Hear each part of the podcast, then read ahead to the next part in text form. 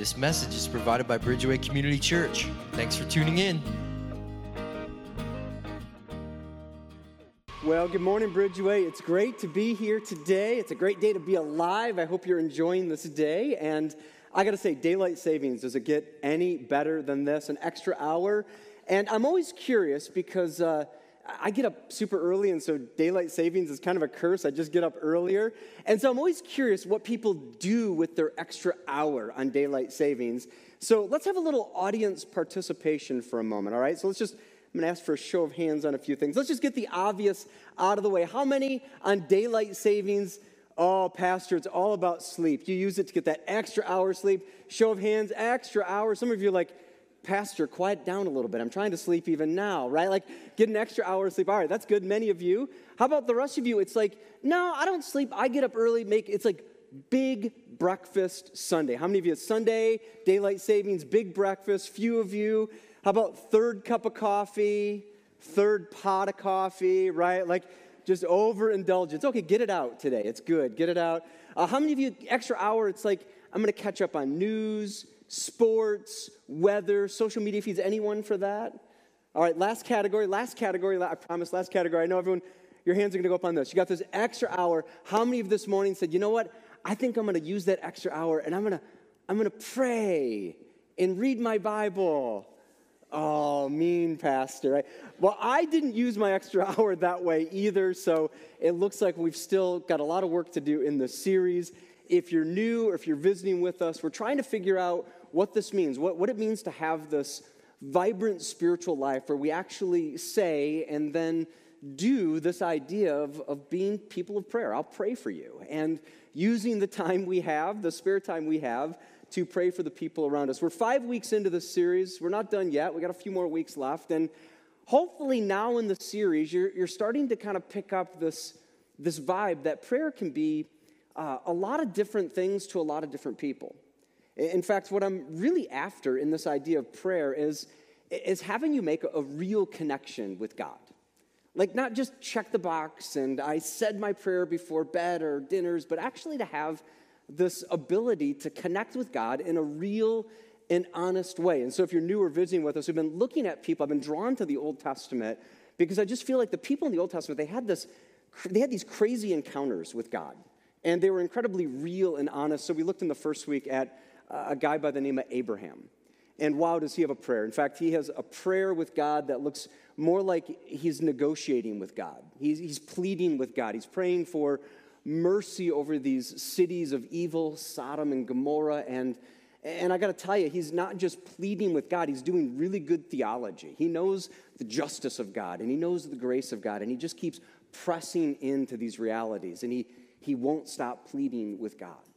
And then we looked at another guy, we looked at Jacob, and Jacob doesn't do any theology in his prayer. In fact, it's very physical. Jacob, it's all about the physical. He wrestles with God, and he's, I don't know, it's kind of like this MMA death match. I mean, he's got God in this, I don't know, like this chokehold until, until God would bless him. He, won't let go of God until he would bless him. His prayer looks very gritty, very aggressive with God. And then last week was probably my favorite character to look at so far, a guy by the name of Moses. And I think Moses is incredibly encouraging, especially if you're, I don't know, if you're at a point in life where you feel like, you know, God's never really, God's never really been kind of the center of your life. Maybe you've been waiting all your life for kind of this like connection with God. And it's, it feels like you've kind of passed the apex of life and it hasn't happened yet.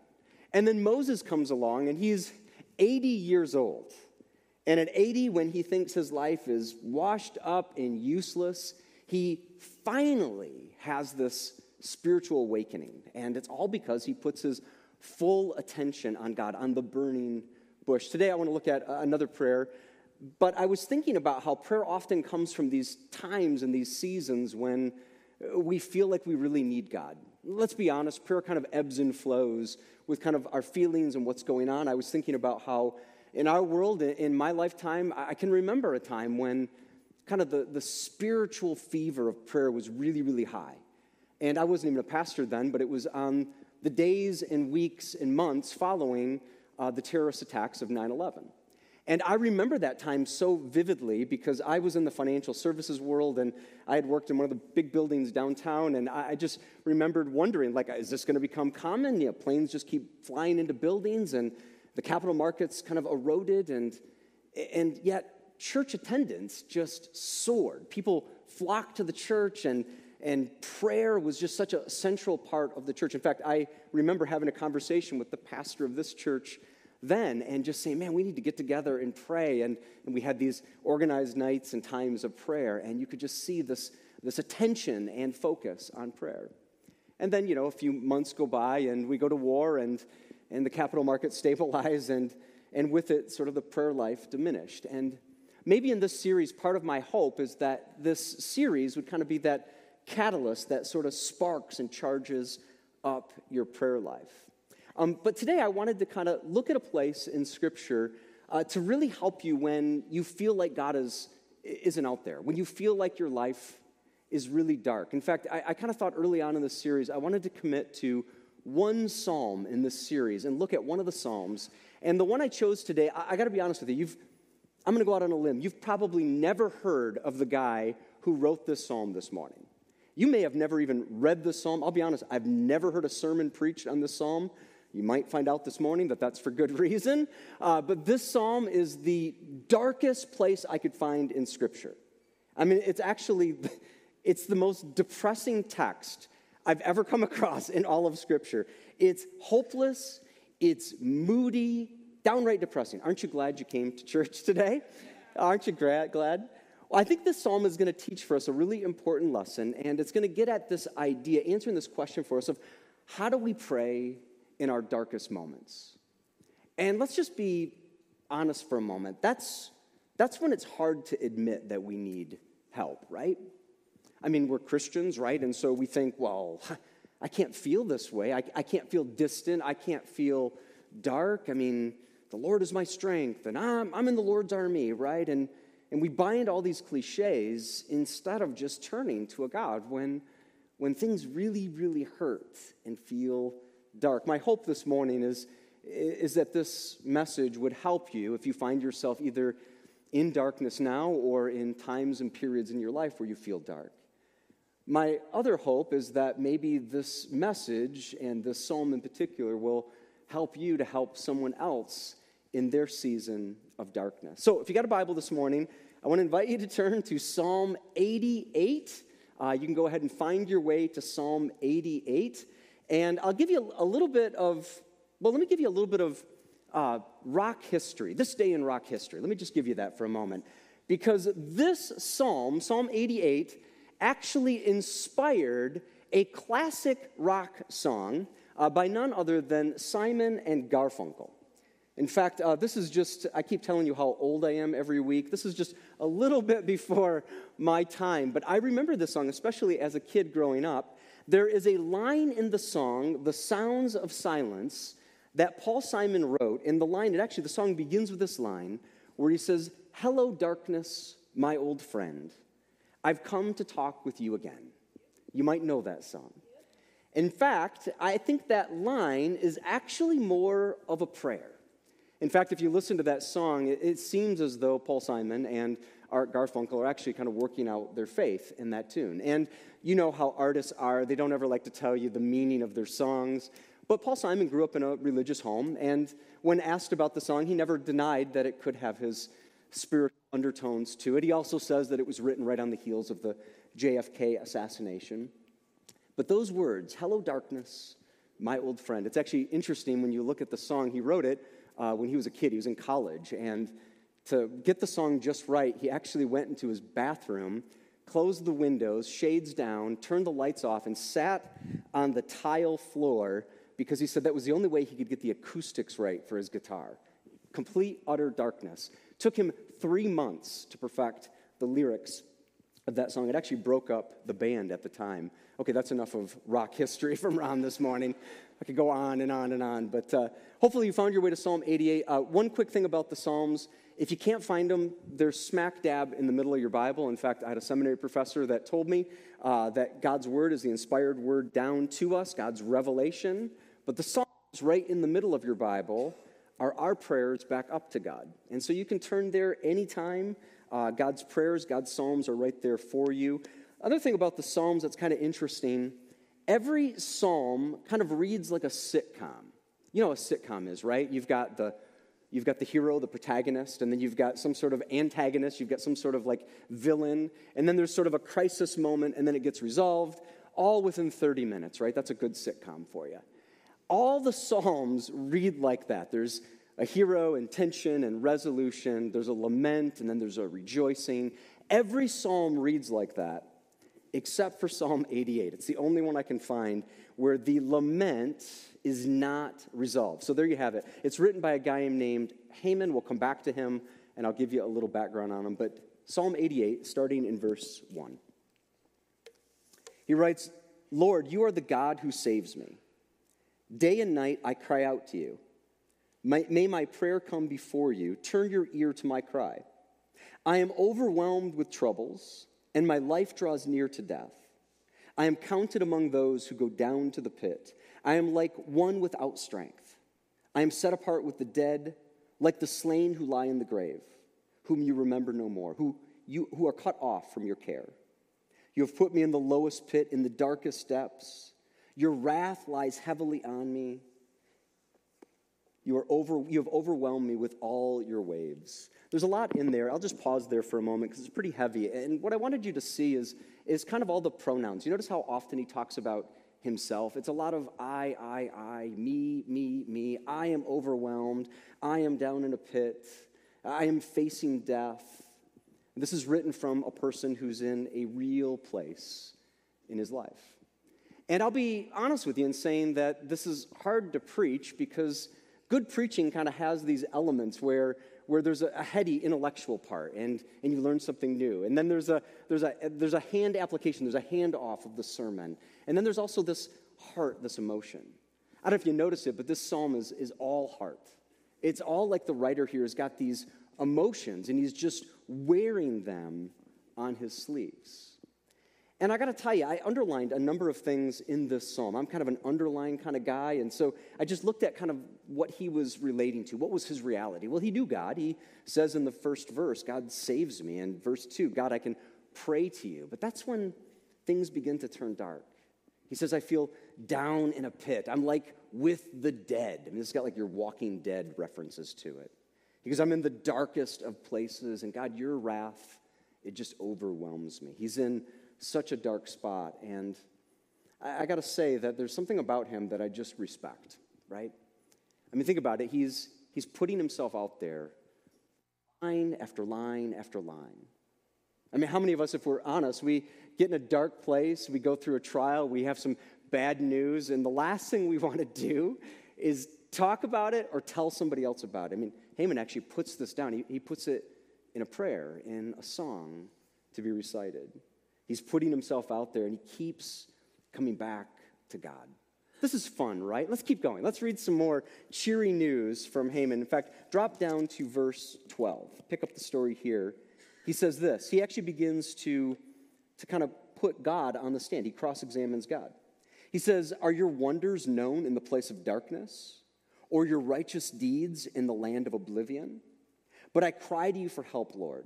In the morning, my prayer comes before you. Why, Lord, do you reject me and hide your face from me? From my youth, I have suffered and been close to death. I've borne your terrors and am in despair. Your wrath has swept over me. Your terrors have destroyed me. All day long, they surround me like a flood. They have completely engulfed me. You have taken from me friend and neighbor. Here's the line darkness is my closest friend. What prayer ends in darkness. This one. And I think the ones that come from the honest places in our heart. You might be asking this morning, why would I ever read this again, Pastor? Oh, that's torture. And what I want to tell you is this is how we're called to live out our prayer life in real life before God. Now, I've not given you much background on the author, on this guy. I've mentioned his name a few times. His name is Heman, but you might be wondering so, big deal. Who is he and what does he do? Like, what's his function in the Bible? Well, Heman is an interesting guy. In fact, um, you might be surprised to know that he's actually a pastor. He, he's a worship leader of sorts, and he comes from a group, a, a tribe, a group of people that their sole responsibility was to write songs of praise and prayer for God's people. I think of him as a, pastor, a worship leader, or someone on a church staff. And their one job, his one job, was to bring people closer to God. Now, this isn't the only psalm he wrote. In fact, he, he wrote, his group wrote about 12 other hits that are right in those psalm books in your Bible. But this is kind of where he's at right now. And I want to talk about darkness this morning.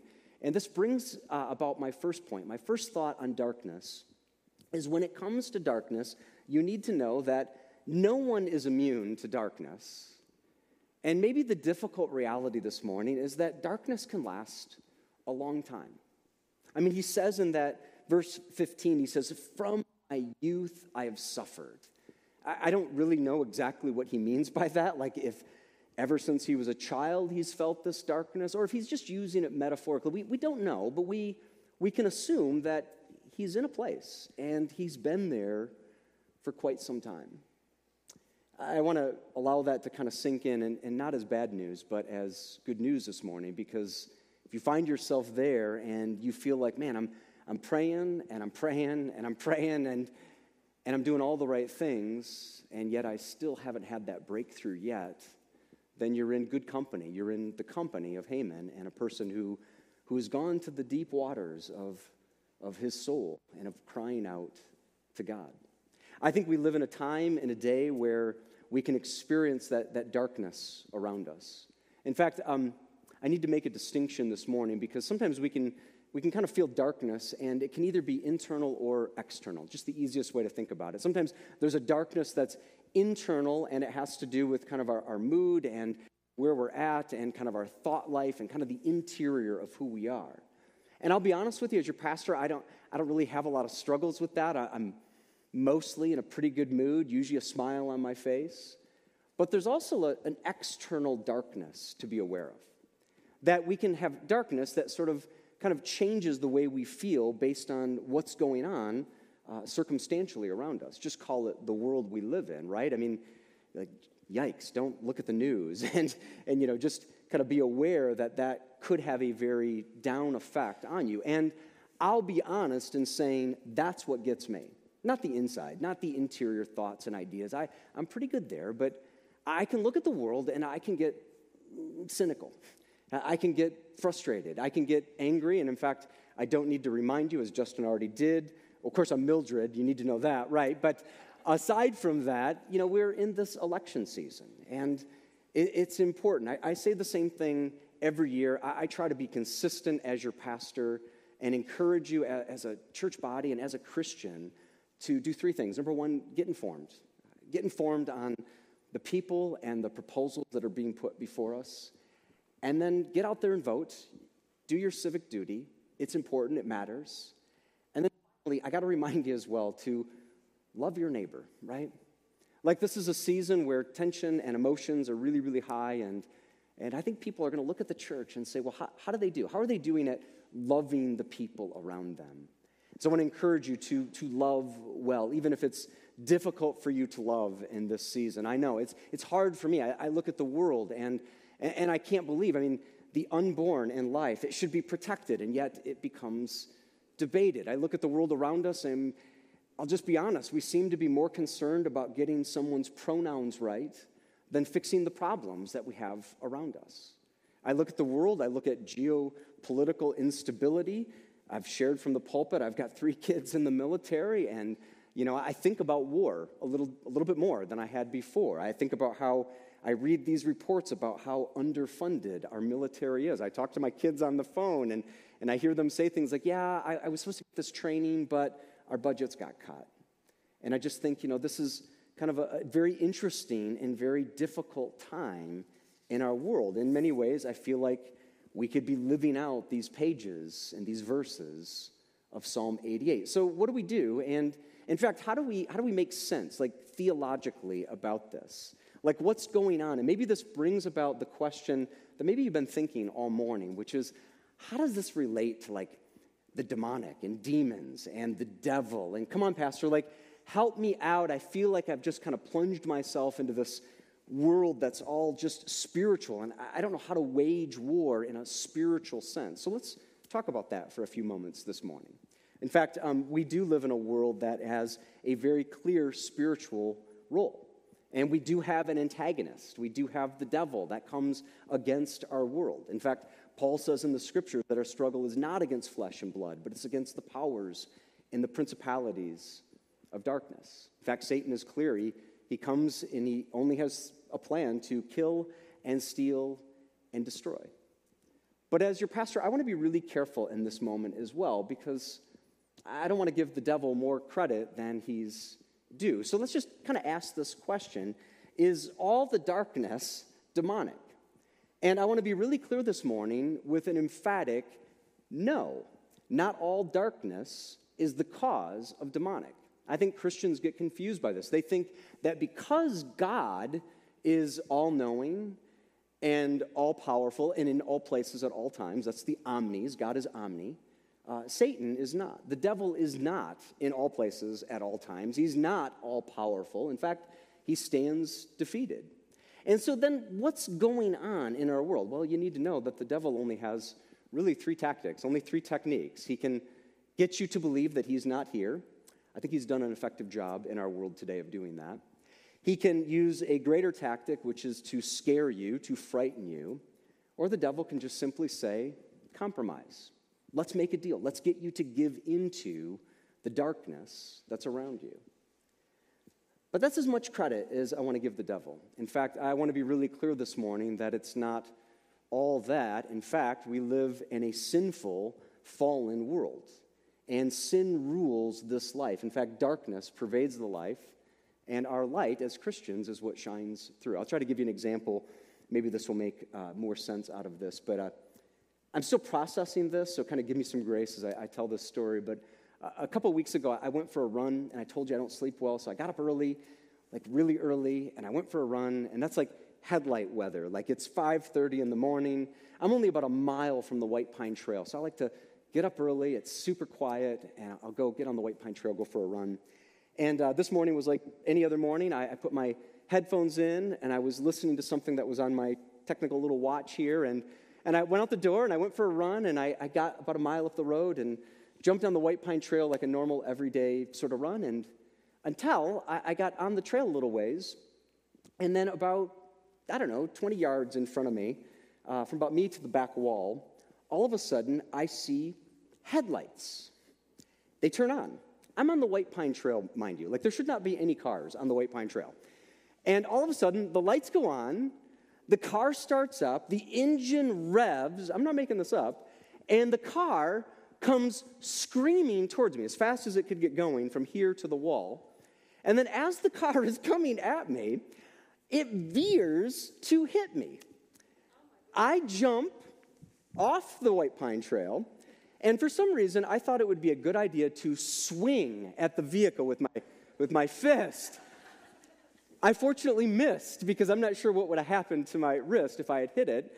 And I may have said some things that were just not the most redemptive in the moment. I'll just leave it at that.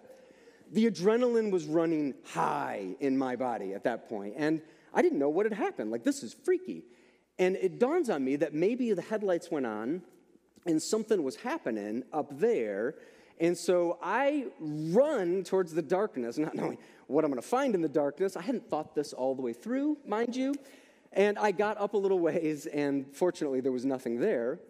But that car had stopped on the White Pine Trail. And now it's like I can't go backwards. It's about a mile or two north before I see anything. And that's when I decide I should probably get out my phone. Novel idea. I reach in my pocket. I kid you not, no phone. First time ever that I went for a run without my phone. My headphones were playing off my watch, like I said, so I just left without it. And I was going to snap a picture or call 911 or I don't know what I was going to do, but fortunately, uh, well, unfortunately, the car took off and kept going down the White Pine Trail. I finished my run. I went back home and I called the Rockford Police Post and reported this incident. They said that oftentimes cars get turned the wrong way on the White Pine Trail. I said yes, but they don't normally try to take out a runner at 5:30 in the morning. So I'll leave it at that. Now here's the thing. Here's this whole story. Let me try to make sense of it. Um, was that demonic? I don't know. I didn't see a pitchfork. It wasn't very red. It just it seemed like it was evil. And I'll just simply say, sinful people do sinful things in a fallen world. So we have two things going on. Yes, we have the demonic, the darkness can be the demonic, but it can also just be the consequence of living in a sinful world. Now, here's the thing I don't want you to leave here just with that one story. In fact, my whole point telling you that is what do we do when we have things that either scare us or distract us or, or get us thinking about what's going on? Well, does it cause us to want to just, you know, curl up, you know, suck our thumbs and say, well, I can't do anything about this fallen world. I can't do anything about the demonic. I guess I can't go for a run at 5:30 in the morning anymore. No, I don't want you to say that. In fact, I want you to think of things that you can do, like, like things that you can do in response to the darkness. So I just made a list of things to do in the dark, is what I could think of. And so uh, here's some things you can do when you feel darkness. You can read a psalm. There's 150 of them. You can read one a day. You can read one in the morning one at lunch, one at dinner. I don't know, I think I just gave you about six months worth of Bible reading. There's your Bible reading plan for you. Uh, you could start this afternoon. Psalm 1's a great place to start. It was probably written uh, about or by a guy named Job. Uh, you can read about his life and where he comes kind of to the end of it in this psalm. But you can read a psalm. It's a great way to just kind of, again, chase away the darkness with God's word. The next thing you can do is, uh, I gave you this last week, and I thought I'd just repeat it because many of you commented on it uh, as it being helpful is just make your prayer very simply three words God, show me. Just make that your prayer. I don't know what to pray. I don't know how to pray. I just gave you how to pray. Make that your prayer. Just three little words God, show me. And then maybe you continue the prayer God, show me where. Where I'm supposed to, you know, live my life and how I'm supposed to step out of this darkness and the things that you want me to do in this world. Or maybe you just say those three words God, show me. And then you just zip it and you just listen for what God has next. Um, similar to reading the Bible, you could memorize a portion of it. Uh, our staff has been doing this. In fact, we've been piloting a program called Rooted, and we're excited to kind of bring this to our church in January. One of the things I love about Rooted is it's brought me back to Bible uh, scripture memorization. And you can do this. You can just find a simple verse, you can memorize it. It can become kind of like your verse, your words. A lot of talk about mantras today. They really steal that from the Christian idea of just memorizing and thinking about and dwelling and meditating on a word. So you can memorize some scripture, get some community around you.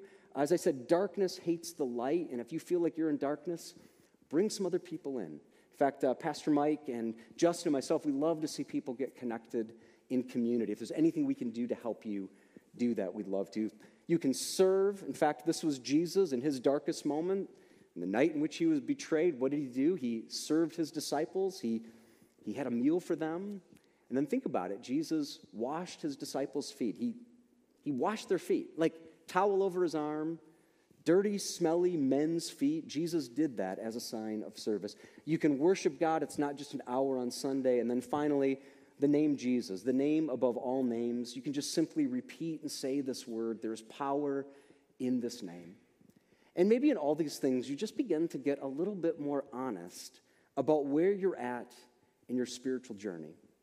And I want to tell you, because I know some of you, many of you are, are new here to the church, that we really believe that this is a place where everybody's welcome and, and nobody's perfect, not at all. But because of Jesus, anything is possible. And so if you're here, we, we say and we come alongside of you in honesty that this is a place where it's okay to not be okay. And I got to explain this little picture here as well, but I really learned this idea of it's, it's okay to not be okay from uh, my, buddy on the far right. His name's Mark, and my other buddy, TC. Uh, I had a, a, really cool experience that I look back on, and it was one of the most profound experiences.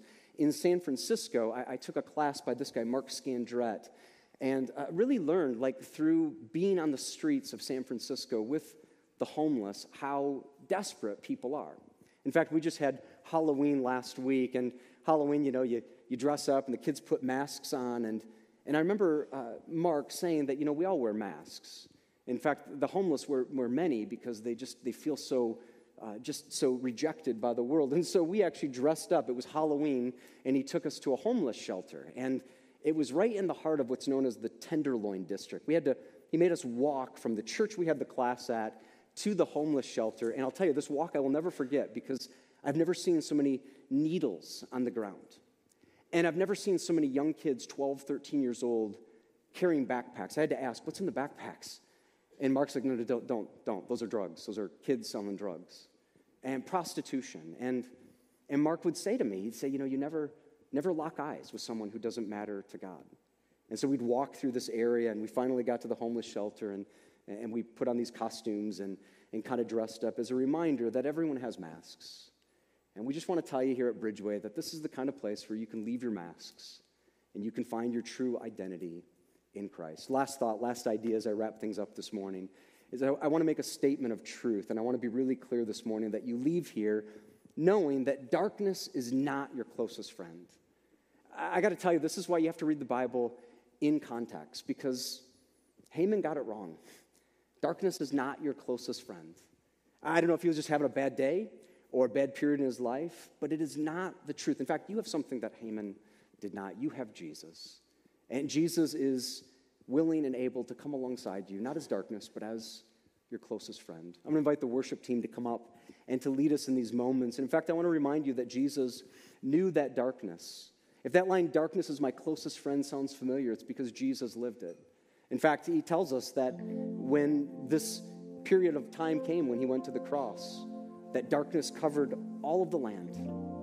And then Jesus cried out in this loud voice, my God, my God, why have you forsaken me? See, you may feel abandoned, but Jesus experienced full abandonment.